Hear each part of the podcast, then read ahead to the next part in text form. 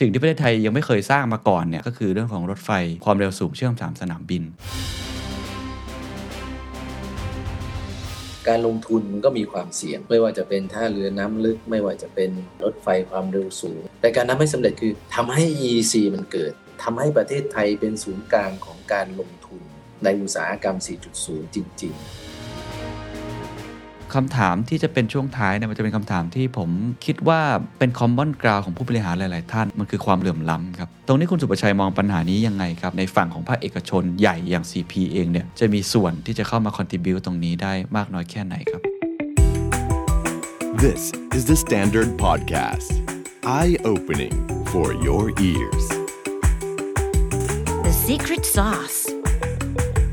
สวัสดีครับ ผมเคนนักครินทร์และนี่คือ The Secret Sauce Podcast What's your secret? ตามคำเรียกร้องนะครับกับงานฟอรัม The Secret Sauce Strategy Forum 2022 ที่จบไปแล้วนะครับ หลายคนบอกว่าซื้อบัตรไม่ทัน อยากจะชมย้อนหลังทำอย่างไรดี ก็เลยเปิดขายบัตรให้ชมย้อนหลังกันนะครับ วิธีการ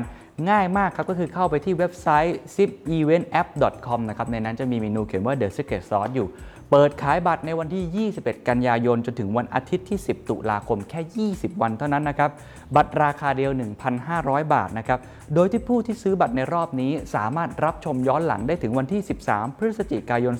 2564 สำหรับหลายท่านที่ซื้อไปก่อนหน้านี้แล้วนะครับก็คือบัตรที่ชมสดเนี่ยก็สามารถขยายเวลาในการรับชมถึง 13 พฤศจิกายนได้อีกนะครับย้ำอีกครั้งครับ โอกาสสุดท้ายจริงๆ ไม่อยากให้คุณพลาดนะครับ เพราะว่าตอนที่เราหยุดขายบัตรไปเนี่ยมีคนเรียกร้องมาเยอะจริงๆนะครับใน inbox เนี่ยเป็นร้อยเลยเราก็เลยจัดการเปิดให้อีกครั้ง ครั้งนี้ครั้งสุดท้ายจริงๆนะครับยิ่งซื้อเร็วก็ยิ่งมีเวลาดูได้นานนะครับและผมเชื่อว่านี่คือคัมภีร์กลยุทธ์ในการฝ่าฟันวิกฤตจาก 8 ผู้บริหารตัวจริงที่น่าจะมีประโยชน์กับทุกท่านครับ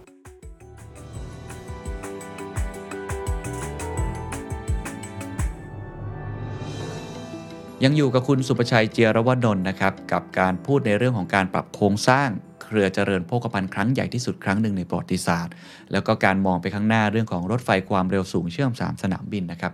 ตอนแรกใครหลายคนอาจจะได้ฟังไปแล้วแบบเข้มข้นนะครับว่าเขาปรับไปเพื่ออะไร แล้วก็จะเดินหน้าต่อไปอย่างไรแลนด์สเคปหลังจากนี้ของค้าปลีกเนี่ยมันแข่งขันกันโหดหินมากเลย เขาจะอยู่ตรงไหนนะครับอะไรคือความสามารถในการแข่งขัน ใครยังไม่ฟังย้อนกลับไปฟังได้นะครับสำหรับตอนที่ 2 นี้เราคุยกันต่อนะครับโดยจะเจาะลึกด้วยกันประมาณ 3 ประเด็นก็คือเรื่องของรถไฟความเร็วสูงเชื่อม 3 สนามบินรวมทั้งเรื่องของ EEC ว่าอะไรคือความท้าทายใหญ่ ถ้าเราจะสร้างตรงนี้ให้เกิดขึ้น อะไรคือความยากที่สุดนะครับ แล้วก็เรื่องที่ 2 ก็คือคุยเรื่องปัญหาคือเรื่องของความเหลื่อมล้ำในสังคมไทย ที่มันจะเป็นการฟื้นตัวแบบ K-shape recovery หลังจากนี้จะต้องมีมาตรการในการหาทางออกร่วมกันอย่างไร แล้วก็เรื่องที่ 3 ก็คือเรื่องของความเป็นผู้นำในศตวรรษที่ 21 หรือผู้นำยุคใหม่ post covid เนี่ยนะฮะที่มันจะมีความท้าทายใหม่ๆเกิดขึ้นเนี่ยอะไรคือคุณสมบัติของผู้นำลองไปฟังกันครับ แต่อีกเกมหนึ่งเนี่ยที่เป็นลักษณะแบบ PPP ด้วย แล้วก็เป็นเทคโนโลยีใหม่ด้วย แล้วผมเชื่อว่ามันจะเป็นสิ่งที่ประเทศไทยยังไม่เคยสร้างมาก่อนเนี่ยมันมันค่อนข้างยากมากก็คือเรื่องของรถไฟ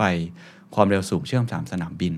นะครับแล้วก็มีผู้ถือหุ้นหรือว่าคนที่มาจอยเนี่ยต่างประเทศหลายๆหลายเจ้าเช่นเดียวกัน โจทย์ค่อนข้างยากมาก แล้วก็ทราบว่าความคืบหน้าล่าสุดก็คือจุดเริ่มต้นเนี่ยศูนย์กลางก็คือ Airport Rail Link เนี่ยนะฮะที่จะเป็นตัวเริ่มต้นในกรุงเทพมหานครไปสู่ที่อู่ตะเภาหรืออะไรต่างๆ แบบนี้เนี่ยตอนนี้มันมันคืบหน้าไปแค่ไหนอาจจะเล่าเท่าที่เล่าได้ก็ได้ครับคอนเซปต์มันเป็นยังไง แล้วก็ คุณสุภชัยเคยพูดว่ามันยากมาก ผมเคยสัมภาษณ์คุณธนินคุณธนินก็บอกว่ายากมากเหมือนกัน ตอนนี้มันเป็นยังไงบ้างล่ะครับ ก็มีความคืบหน้าไปตามกระบวนการนะครับของของสัญญานะครับ เป้าหมายหลักก็คือจะมีการโอนตัว Airport Link เนี่ยภายในปีนี้ เราก็มีการวางแผนไปเยอะนะครับ ตั้งแต่เรื่องการออกแบบสถานีมักกะสันมาจนถึงเรื่องของการเตรียมการในการรับโอนเรื่องของเอ่อ Airport Link Airport Link เนี่ย เมื่อรับมาแล้วเนี่ยยังต้องลงทุนต่ออีกหลายพันล้าน เพื่อที่จะให้เกิดความสะดวกสบาย แล้วก็ตอบสนองกับผู้โดยสารมากขึ้นนะครับ แต่ก็มีผลกระทบนะครับในช่วงโควิดค่อนข้างเยอะ อันนี้ก็เป็นผลกระทบที่เราก็ต้องนำมาพิจารณาแล้วก็วางยุทธศาสตร์ให้ดีนะครับ โดยเฉพาะในเรื่องของการเงิน เพราะว่ามันมีผลกระทบในด้านโควิด เพราะฉะนั้นเรื่องของการ secure เรื่อง financing ต่างๆ นานาเนี่ย ก็เป็นเรื่องใหญ่ที่เรากำลังทำอยู่อันนี้ก็ถือว่าเป็นเป็น first phase นะครับ จริง ๆ เรื่องของตัวรถไฟเองเนี่ยก็อยู่ในกระบวนการที่มีการเตรียมเตรียมงานก่อสร้างล่วงหน้าไปแล้วนะครับ แม้ว่าการส่งมอบพื้นที่ยังไม่เสร็จนะครับอ๋ออัอันนี้ก็เป็นไปตาม time frame ในสัญญานะครับ ทางภาครัฐก็เร่งอยู่เพราะว่ามันต้องมีเขาเรียกว่า right of way ที่จะต้องส่งมา นั้นมันก็เป็นความคืบหน้าที่เป็นไปตามลำดับ จะบอกว่ามีปัญหาก็ปัญหาก็มีแค่โควิดนี่แหละครับ ซึ่งมันมีปัญหากันทุกทุกโครงการทุกคนนะครับ ผู้โดยสารอยู่วันละประมาณ 8 0 0 0 0 9 0,000คนเนี่ยนะครับ ช่วงโควิดนี้ลงไปเหลือ 20,000 คนโอ้แต่ก็แน่นอนแหละครับ ผมคิดว่าทุกอย่างมันมีขึ้นมีลงอะเราก็ต้องมองว่าในที่สุดมันก็ต้องกลับขึ้นมานะครับครับเออโควิดในที่สุดเราก็ต้องสามารถจัดการกับมันได้แหละนะครับ หรือจัดการไม่ได้ก็อยู่กับมันนะก็จะดำเนินชีวิตแบบปกติ ยังไงแล้วก็มันก็เป็นเรื่องที่มนุษยชาติก็ต้องอผ่านพ้นไปเหมือนกับทุกๆไวรัส หรือว่าโรคอื่นๆ ที่เราเจอกันอยู่นะครับครับอย่างจิ๊กซอว์ชิ้นนี้นะครับ ผมเชื่อว่าหลายคนก็มองว่าเป็นจิ๊กซอว์ชิ้นสำคัญมากสำหรับการเปลี่ยนผ่านประเทศไทยครั้งใหญ่ก็คือตัว EEC นะครับมีท่าเรือน้ำลึกเพิ่มมากขึ้น ที่ตอบรับมีพื้นที่นิคมอุตสาหกรรมแบบใหม่ ๆ มีพื้นที่ community วังจันทร์วัลเลย์อะไรต่างๆ รวมทั้งมีสนามบินอู่ตะเภาแล้วก็มีเอ่อรถไฟความเร็วสูง ซึ่งจะสร้างความมั่นใจให้กับนักลงทุนมากมายเลย เลยอยากอยากให้คุณสุภชัยพูดถึงความสำคัญของโครงการเหล่านี้ครับว่า มันจะเป็นตัวที่เป็นจุดเปลี่ยนเศรษฐกิจไทยได้มากน้อยแค่ไหนในมุมมองคุณสุภชัยครับ มันก็ต้องลงทุน จะทำอะไรที่ใหม่แล้วก็เปลี่ยนแปลง ก็ต้องลงทุนลงแรง มันไม่อยู่ดีมันลอยมาหาเรานะครับ การที่เราแสดงว่าเราลงทุนนะครับ คือประเทศอะลงทุน ไม่ว่าจะผ่านเอกชนหรือว่ารัฐลงเองก็ตาม หรือว่าร่วมกันเนี่ย เราลงทุนสร้างโครงสร้างพื้นฐานใหม่ ที่สร้างเศรษฐกิจของเราเนี่ย แน่นอนต่างประเทศแล้วก็ทุนในต่างประเทศเนี่ยรวมทั้งองค์กรที่อาจจะมาตั้งถิ่นฐานอยู่ในบ้านเราเนี่ยเขาก็เห็นว่าประเทศนี้เอาจริงเนี่ยพื้นที่เศรษฐกิจพิเศษของเขาก็ไม่ได้ขี้เหร่เนี่ย กรุงเทพเนี่ยอินคัม per capita ก็ถือว่าเป็นระดับที่เทียบเคียงกับประเทศที่พัฒนาแล้ว ถ้าเรารวม Eastern Seaboard เรารวมทางด้านของ EC เข้าไปเนี่ย per capita income ก็ยังอยู่ที่ประมาณ 40,000เหรียญต่อปีนะครับ แล้วก็มีประชากรก็กรุงเทพก็ต้องรวมประชากรแฝงนะ ก็ 15 ล้านกรุงเทพปริมณฑลนะครับ บวกกับ EEC เข้าไปอีก 3-4 ล้านคน ก็โอ้โหก็ก็ใหญ่นะ20ล้านน่ะ เกือบ20ล้านอืมคนน่ะ อยู่ในแถบตรงเนี้ยฉะนั้นการการที่เราไม่ยอมหยุดนะที่จะแสดงความมั่นใจให้กับประเทศน่ะก็เป็นเรื่องสำคัญ ถ้าเราเองเป๋ซะแล้วเนี่ย แล้วเราไม่มั่นใจซะแล้ว แล้วต่างประเทศที่ไหนเขาจะบอกว่าเอา 4.0 มาลงทุนที่ประเทศไทยอะแต่ในเวลาเดียวกันเนี่ยการลงทุนมันก็มีความเสี่ยง โดยเฉพาะการลงทุนโครงสร้างพื้นฐานนะ ไม่ว่าจะเป็นท่าเรือน้ำลึก ไม่ว่าจะเป็นรถไฟความเร็วสูง ไม่ว่าจะเป็นอุตภเปาสนามบิน มันก็มีความเสี่ยงสูงว่าอ่าแล้วถ้า EEC fail ล่ะอืมถ้า EEC ล้มเหลวล่ะ ก็ไม่พากันเจ๊งกันหมดเลยอันนี้มันถึงต้องผนึกกำลัง และที่สำคัญคือ เนื่องจากมันเป็นการผนึกกำลังอะตั้งแต่ต้นเนี่ยคือเข้ามาทำเรื่องนี้ก็คือผนึกกำลังกับรัฐรัฐเป็นคนขอให้เอกชนเข้ามาประมูล ขอให้เข้ามาช่วยงาน ดังนั้นเนี่ยรัฐก็ต้องจับมือกับเอกชนอืมในการทำให้สำเร็จ ซึ่งการทำให้สำเร็จเนี่ยไม่ใช่แค่เรื่องการก่อสร้าง แต่การทำให้สำเร็จคือทำให้ EEC มันเกิดทำให้ประเทศไทยเป็นศูนย์กลางของการลงทุน ในอุตสาหกรรม 4.0 จริง ๆ และเป็นฮับของภูมิภาคอืมเพราะคำว่า EEC หรือว่าเศรษฐกิจพิเศษของ EEC เนี่ยมันเป็นมันมีเป้าหมายอย่างนั้นผมยกตัวอย่าง นะครับ จริง ๆ แล้วเนี่ย Eastern Seaboard ของเราอะนะครับหรือว่าภาคตะวันออกเราอะมันเป็นศูนย์กลางอยู่แล้วอย่างน้อยสองเรื่องใหญ่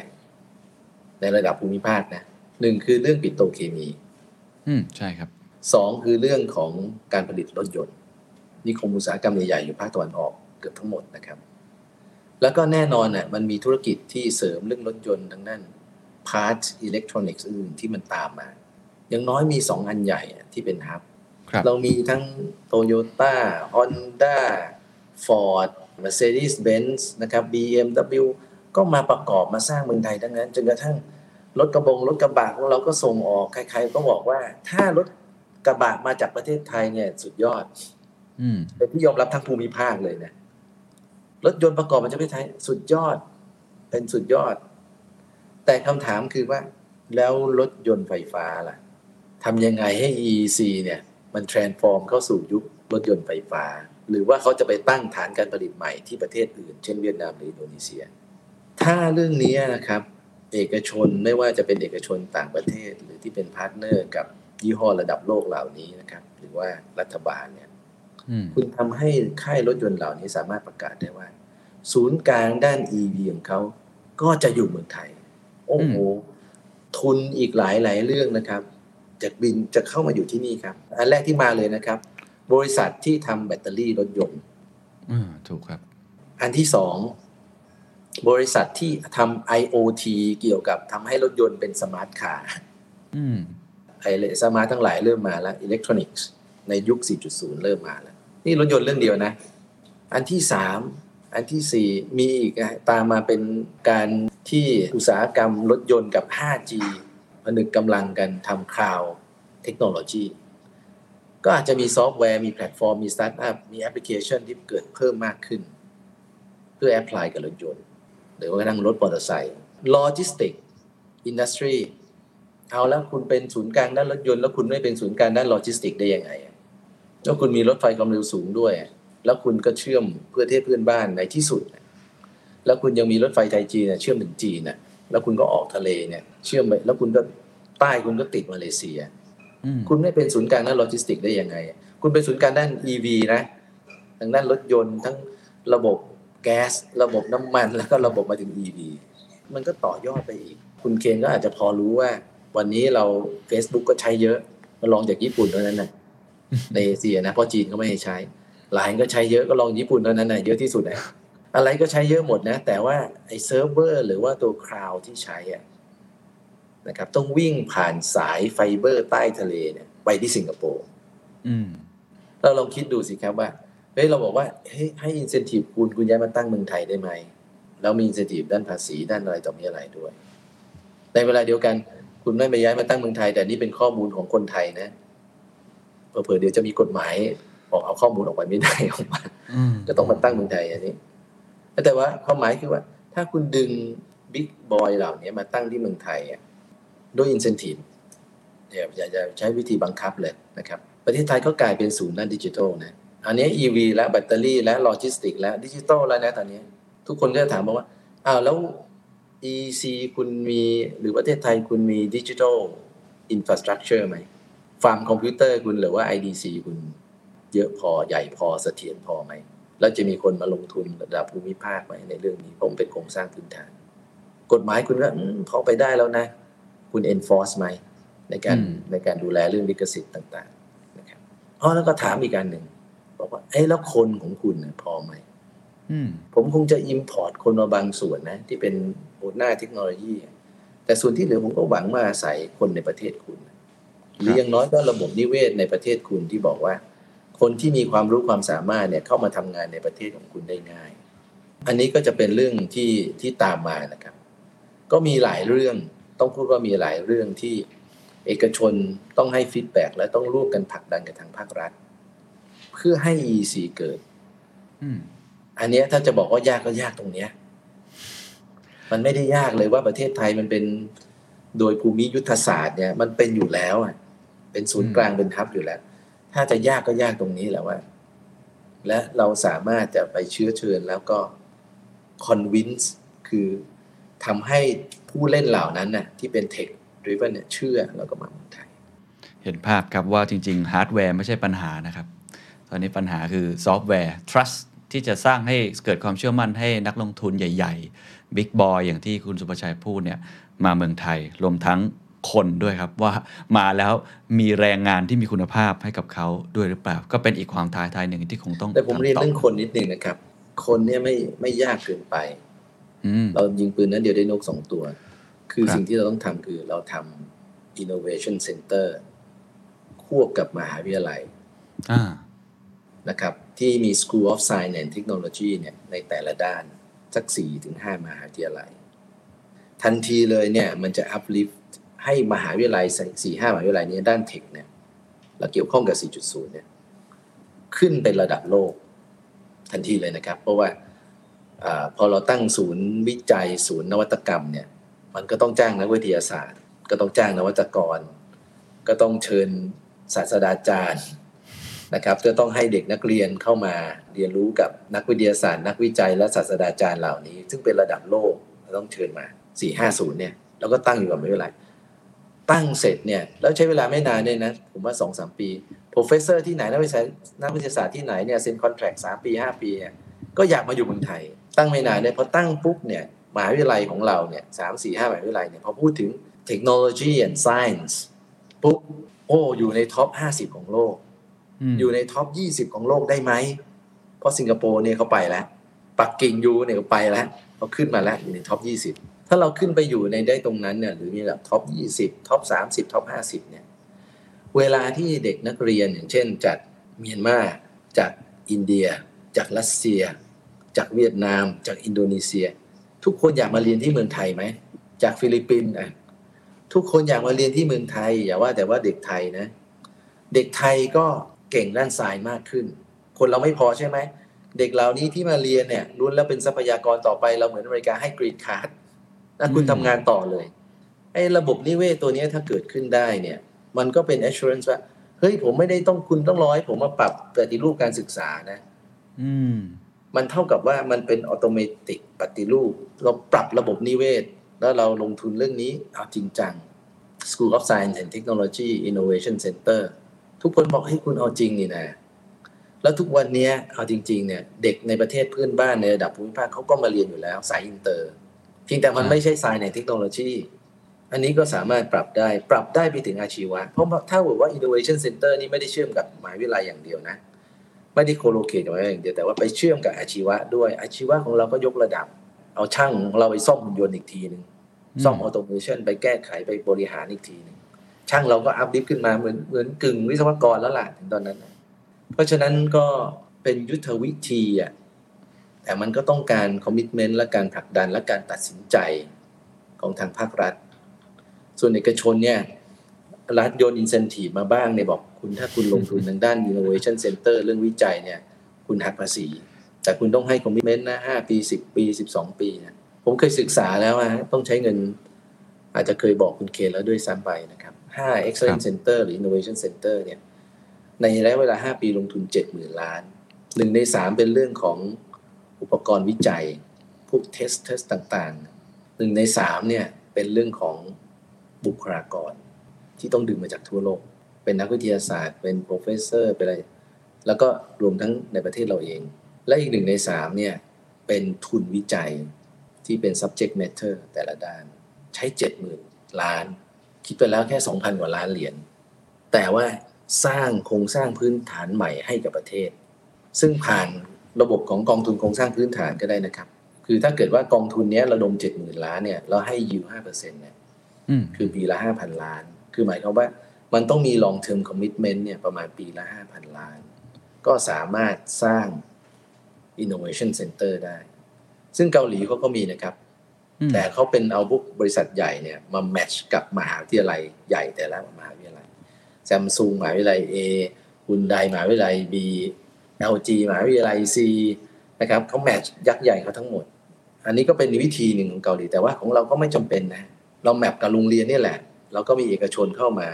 commitment ในเรื่องทุนวิจัย ต่อไปก็ share IP intellectual property แล้วตัวกองทุนที่ระดมทุนมาเจ็ดหมื่นล้านเนี่ย ก็เป็นเจ้าของ IP ด้วย ก็มีรายได้สิบยี่สิบปีข้างหน้าก็มีรายได้อยู่บน IP เป็นตัวอย่างนะเรื่องนี้พูดได้สองชั่วโมงครับเราเคยคุยกันเรื่องนี้ผมจำได้เกือบ 3 ชั่วโมงนะฮะ แต่ว่าผมว่า key key สำคัญเมื่อกี้ที่คุณสุประชัยพูดคือ ต้องมีเจ้าภาพ ต้องมีคอมมิชเมนต์แล้วก็ต้องมีการตัดสินใจที่เด็ดขาด เพราะว่ามันจะไม่เคลื่อนไปเลยนะครับ การที่จะสร้างอินเซนティブให้กับภาคเอกชน หรือการที่จะลงทุนในเรื่องของคนสร้าง Innovation Center อะไรต่างๆเนี่ยผมว่ามันมีข้อเสนอ เยอะแยะมากมายเลยจากหลายภาคส่วนนะครับ อันนี้ก็เดี๋ยวคงต้องรอดูกันต่อไปว่ามันจะมีความคืบหน้าอย่างไรนะครับคำถามที่จะเป็นช่วงท้ายเนี่ยมันจะเป็นคำถามที่ผม คิดว่าเป็นคอมมอนกราวของผู้บริหารหลาย ๆ ท่านเท่าที่ผมได้สัมผัสในรอบปีที่ผ่านมา ที่เขามองว่าเป็นความเปราะบาง ของเศรษฐกิจไทย หรือเป็นความเปราะบางของสังคมไทยพอสมควร อันนี้คือไม่นับเรื่องดิจิทัลทรานส์ฟอร์เมชันเรื่องคนเรื่องสิ่งแวดล้อม ที่หลายคนคงแตะแล้วคุณสุประชัยก็พูดไปบ้างแล้วนะครับ แต่มันคือมันคือความเหลื่อมล้ำครับมันคือระเบิดลูกใหญ่ที่เรามีอยู่แล้วระดับหนึ่ง แต่โควิดเหมือนเหมือนมาเร่งปฏิกิริยาแล้วทำให้มันเกิดการฟื้นตัวแบบ K-shape recovery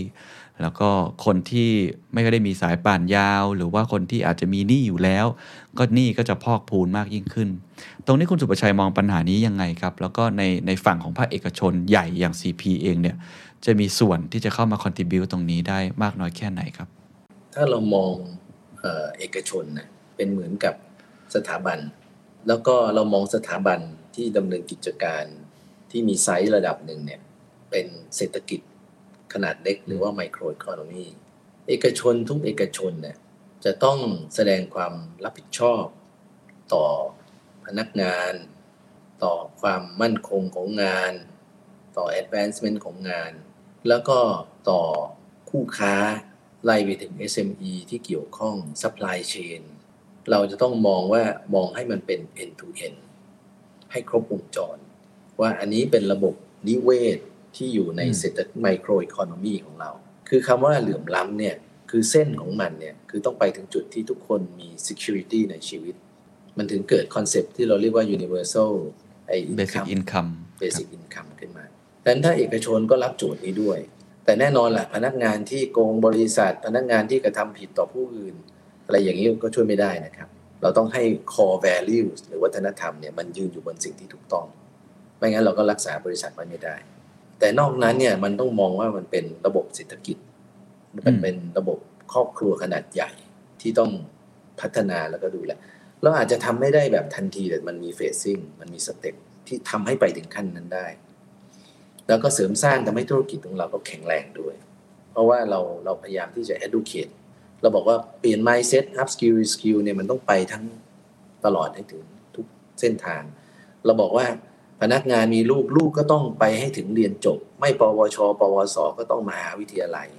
เราต้องบอกว่าแล้วเราเป็นแพลตฟอร์มที่ให้คนมาฝึกงานเอาความรู้แล้วไปเป็นเท่าแก่ได้ไหม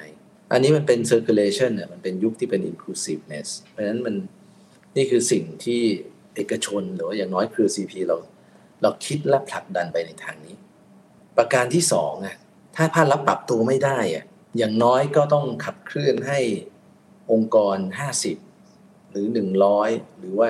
ไล่ลงไปนะครับ กี่องค์กรเนี่ยที่เป็นเครื่องจักรที่เป็นไมโครอีโคโนมีหรือแต่ละอุตสาหกรรมเนี่ยให้สามารถที่จะเข้มแข็งแล้วก็ยืนหยัดปรับตัวให้ทันในการแข่งขันกับต่างประเทศ แล้วก็ลดเรื่องความเหลื่อมล้ำไปด้วย โดยการอาจจะมีกระบวนการในการตรวจเช็ค ตรวจสอบแต่ก็ส่งเสริมด้วย แล้วก็ enforce แต่ให้ดีกว่านั้นน่ะนอกเหนือจากเอกชนทำแล้วเนี่ยคือรัฐทำ เพราะว่ารัฐคือการสร้างระบบนิเวศใหญ่ แต่ผมเรียนตรงๆนะครับแม้กระทั่งตัวผมเองเนี่ย คุณแม่ผมเนี่ย สอนแค่สองอย่างที่เป็นเรื่องที่ผมจำได้ถึงวันนี้หนึ่งไม่มีสมบัติใดที่มีค่าเท่าความรู้สองต้องยืนหยัดบนลำแข้งของตัวเองให้ได้ ต้องพึ่งตัวเอง นั่นหมายความว่ายังไงครับ หมายความว่า ถ้าเราจะลดความเหลื่อมล้ำเราต้องไปถึง education คือเรา enforce บริษัทตลาดหลักทรัพย์ท็อป 50 ท็อป 100 ทุกคนเป็นไมโครเศรษฐกิจทุกคนต้อง handle ไล่ไปให้ถึงลูกหลานพนักงานไล่ไปถึง supply chain คู่ค้าที่เกี่ยวข้อง เราต้องดูไปให้ถึงเสมือนเราเป็นรัฐบาลย่อยอะว่าอย่างไงายนะครับ แต่ในกระบวนการของภาพรวมของประเทศอะ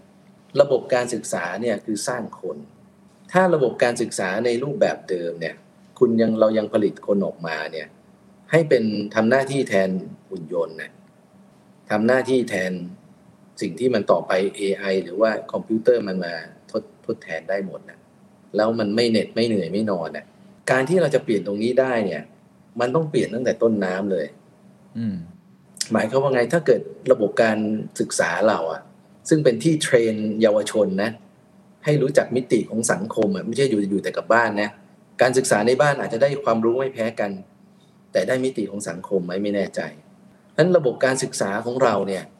มันต้องก้าวกระโดดจาก 2.0 ซึ่งผลิตคนมาทำงานในโรงงานเนี่ยมาเป็น 4.0 ซึ่งผลิตคนให้มีจินตนาการเนี่ยอันนั้นก็คือสิ่งที่เกิดขึ้นกับ entrepreneurship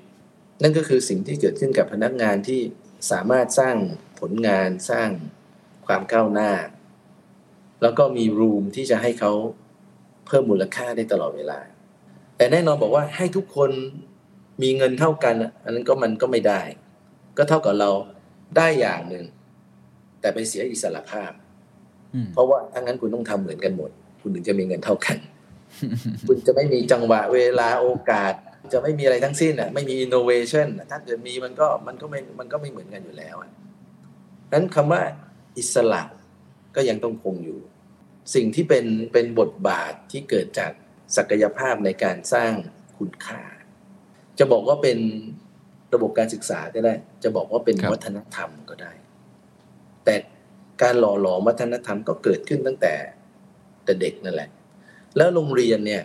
ไม่ได้สอนเด็กอย่างเดียวนะครับ ถ้าโรงเรียนที่ดีเนี่ยเราบอกว่าเป็นสมาร์ทสกูลแล้วเนี่ย คุณครูก็เก่ง เงินเดือนสูงสุด ถ้าจบจากมหาวิทยาลัยมาไปเป็นครูเนี่ยต้องถือว่าเงินเดือนสูงสุดแล้ว กว่าทุกอินดัสทรีพอก็เก่ง นะคุณเก่งมากๆเนี่ยคุณเลยเป็นพอก็เป็นผู้บริหารถือเป็นผู้บริหารระดับสูงของโรงเรียน ถ้าเป็นอย่างเนี้ยมันก็เปลี่ยนทั้งกระบวนการ เด็กเองก็ก็เกิดมิติใหม่จบออกมาก็บอกว่าอะละฉันจะทำทำงานบริษัทเนี่ยฉันรู้แล้วจะไปทำอะไร เรื่องไหน ถ้าฉันจะไปทำธุรกิจเอง ฉันรู้จะไปทำอะไรเรื่องไหน แต่ว่าอยู่ที่ว่าคุณพอใจแค่ไหน คุณพอใจแค่อยู่ดีกินดีพอละ คุณเอาเวลาไปทำอย่างอื่น เพราะว่าความสุขหรือคุณภาพชีวิต มันไม่ได้อยู่ที่รวยจนอย่างเดียว มันอยู่ที่ว่าคุณใช้ชีวิตอย่างมีคุณค่ายังไงบ้าง แล้วมีความสุขแค่ไหน อันนั้นก็เป็นสิ่งที่คุณมีอิสระที่จะตัดสินว่าคุณจะไปถึงขั้นไหน แต่อย่างน้อยที่สุดอะก็ทุกคนก็มีมีโอกาส เพราะว่าความรู้อะแล้วก็ทัศนคติที่ถูกต้องในการดำเนินชีวิตเนี่ย มันเป็นตัวที่ทำให้เราอะประสบความสำเร็จ แล้วก็มีมีความสุขอะ ผมว่าอันเนี้ยเป็นหัวใจในการลดความเหลื่อมล้ำในระยะยาวนะ คือ แต่ก็ไม่ได้ยาวมากนะ เด็กก็สิบห้าปีก็โตเป็นผู้ใหญ่แล้วอะก็ไม่ได้ยาวมาก ก็ทำขนานกัน เอกชนก็ทำรัฐบาลก็ทำการปรับระบบการศึกษาเราก็ต้องทำครับพูดยาวเลครัยบเรื่องเนี้ยนะครับขอบคุณครับ แต่มันหมายถึงว่าถ้าจะลดความเหลื่อมล้ำได้ นอกจากเอกชนจะมองว่าตัวเองเป็นไมโคร อีโคโนมีแล้วก็คือเรื่องการศึกษาต้องเข้าถึงอย่างเท่าเทียม แล้วก็ทำให้เขาสามารถที่จะมีความรู้นะไปต่อยอดสัมมาอาชีพเขาได้นะครับเดี๋ยวโทษทีคุณสุนะภชัยความรู้เนี่คยรับนะครับ แต่ว่าจินตนาการ จินตนาการเหนือความรู้เพราะอะไร เพราะมันสร้างให้เขามี passion passion ที่มันจะฝ่าฟันอุปสรรคหลายๆอย่าง เพื่อที่จะ achieve สิ่งที่มันมันดีขึ้นกว่าเดิม ความรู้ด้วย แต่ต้องจินตนาการด้วย จินตนาการคู่ความรู้นะครับ ทีนี้มาถึงคำถามสุดท้ายครับผมคิดว่าบทบาทของโลกมันเปลี่ยนค่อนข้างเยอะนะครับ แล้วผมก็เห็นอย่างภาคเอกชนอย่างเครือซีพีก็ปรับตัวครั้งใหญ่มากๆนะครับ แต่อย่างหนึ่งที่คุณชัยแตะตลอดแล้วพยายามพูดตลอดคือเรื่องคนสำหรับผมเนี่ยคงจะพูดในมุมของความเป็นผู้นำแล้วกันนะครับ เพราะผมเชื่อว่าเรื่องนี้เป็นเรื่องที่ที่ค่อนข้างสำคัญมาก แล้วก็คือผู้นำในยุคนี้ เราทราบดีแหละว่าคุณสมบัติบางอย่างเนี่ยเขาต้อง reskill upskill พอสมควร เพราะโลกมันเปลี่ยนมันจะเป็นผู้นำ skill set แบบเดิมๆเนี่ยไม่ค่อยได้แล้วนะครับ ไม่ว่าจะเป็นความรู้มันเกิดขึ้นใหม่ การจะต้องฟังมากขึ้น หรือการจะต้อง empathize หรือว่า empower พนักงานอย่างที่คุณศุภชัยก็พูดมาตลอดอะไรเงี้ยนะครับเราอยากให้คุณศุภชัยทิ้งท้ายสั้น ๆ นะครับว่า ในมุมมองคุณศุภชัยเนี่ยผู้นำที่จะสามารถที่จะพาองค์กร หรือประเทศหรืออะไรต่างๆ ที่จะเติบโตได้อย่างยั่งยืนในโลกที่เขาเรียกว่าวูก้าแบบเนี้ยเขาต้องมีคุณสมบัติอะไรหรือเขาต้องเปลี่ยน เขาต้องอันเลินอะไรแล้วเรียนรู้สิ่งใหม่อะไร อะไรคือคุณสมบัติสำคัญ ที่จะทำให้ผู้นำคนนั้นนำพาองค์กรนั้น เติบโตได้อันนี้ถือว่าเป็นเป็นความคิดเห็นนะครับไม่รู้ถูกผิดก็ก็ถือว่าแบ่งปันกันนะครับ ถ้าเรารู้สึกว่าตัวเองเป็นคนที่ไม่รู้อะ ทุกวันนะครับ เราก็พร้อมที่จะรับสิ่งใหม่ แล้วก็เปลี่ยนแปลง ดังนั้นเนี่ยผู้นำในยุคต่อไปอะถ้าเราถามตั้งคำถามทุกวัน เหมือนกับเด็ก แต่เราก็ค้นหาคำตอบด้วย ถ้าเรายอมรับว่า เออมันมีเรื่องใหม่ ๆ เกิดขึ้นอยู่ทุกวัน แล้วเรื่องที่เราทำไปเนี่ยที่เราเคยทำมาในอดีตเนี่ย มันสำเร็จมากมายเนี่ยหรือไม่สำเร็จก็ตามเนี่ย เราเอามายึดติด ว่าแล้วมันก็ต้องเป็นอย่างนี้หรือเปล่า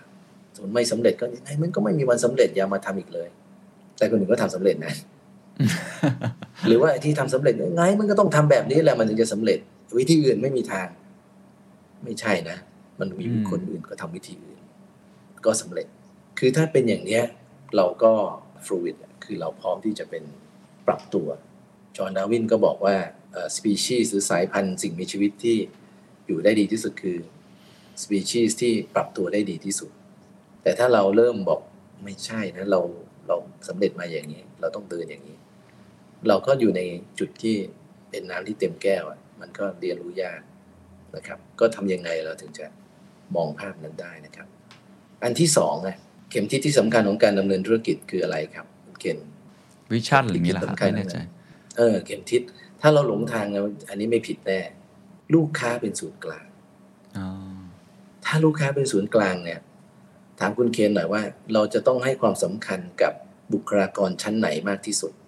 ก็น่าจะเป็นระดับปฏิบัติการปะครับที่สัมผัสกับลูกค้าเออถูกต้องเขาคือคนที่สัมผัสความจริงอืมถ้าเราไม่ได้สัมผัส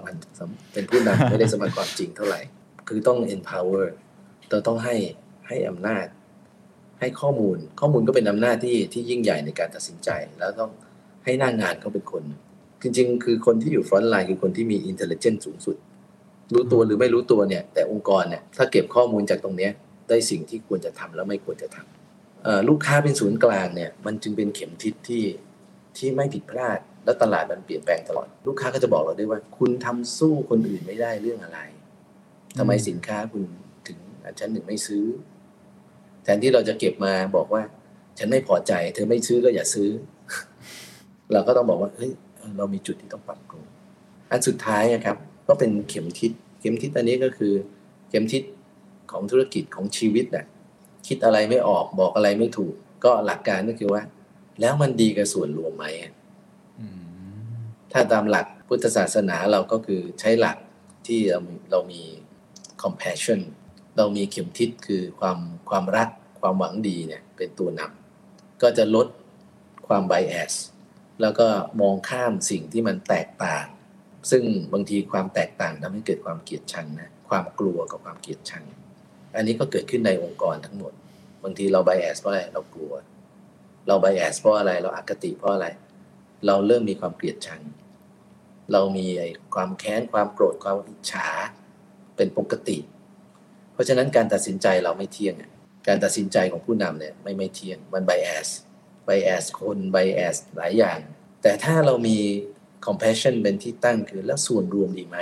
แล้วลูกค้าดีไหม แล้วส่วนรวมดีไหมอะตรงเนี้ยตัดสินง่าย แต่แน่นอนนะครับ เราเป็นผู้นำก็ต้องดูว่า แล้วมันยั่งยืนไหม มันกำไรขาดทุนไปได้ไหมก็ต้องดูควบคู่กันไป โดยมิติเหล่านี้เราก็ไม่ไม่หลงทาง อันนี้ก็อาจจะเป็นเป็นข้อแนะนำว่าในยามที่มันมันมืดมนเนี่ยไอ้โควิดเนี่ยมันก็ทำให้หลายอย่างมันมืดมนอะ ชีวิตเราก็รู้สึกว่ายิ่งเจอหน้าฝนเข้าไปก็มืดมืดๆตามไปด้วย ทั้งโควิดทั้งหน้าฝนนะอย่าไปยึดติดว่ามันจะต้องเป็นอย่างนี้เพราะเดี๋ยวมันก็ไม่เป็นเดี๋ยวมันก็เป็นอย่างอื่น วันนี้มันไม่ดีอย่างนี้ เดี๋ยววันหน้ามันก็จะดีอย่างนี้ในความไม่ดีในวันเนี้ยมันอาจจะมีเรื่องดีแบบนี้เกิดขึ้น เช่น อยู่กับครอบครัวมากขึ้น หรือว่าพนักงานของเราเอ้าทำงาน working at home อย่างมีประสิทธิภาพมากขึ้น หรือว่าองค์กรเราไม่ได้แล้วหรือไม่ต้องปรับตัวต้องไปออนไลน์มากขึ้นเนี่ย มันต้องปรับตัวอย่าไปอย่าไปกุ้มใจหรือว่าไปยึดติดหรือว่า stress บางทีถึงขั้นที่เรียกว่าอะไรอะซึมเศร้าใช่ไหมครับ ล้มก็ไม่เป็นไรก็ดูวิธีการใหม่บางทีเรื่องนี้มันอาจจะไม่ใช่ทางของเรา เราก็หาวิธีการใหม่ กลับขึ้นมาใหม่ดีกว่าเดิม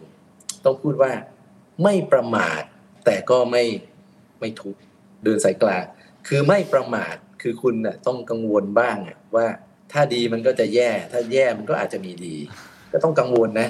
กังวลในระดับที่เรียกว่าไม่ประมาท มีสติ แต่คำว่าไม่ประมาทและมีสติเนี่ย มันก็เวิร์กสองทางคือ ก็ไม่ได้ทุกข์อืมไม่ได้เครียดจนเกินไป ไม่ซึมเศร้า ปรับตัว เปลี่ยนแปลง วันนี้ยังไม่ดี เดี๋ยวพรุ่งนี้มันก็ดีขึ้น ทุกๆวันเนี่ยพอตื่นขึ้นมาเนี่ย ก็เป็นวันใหม่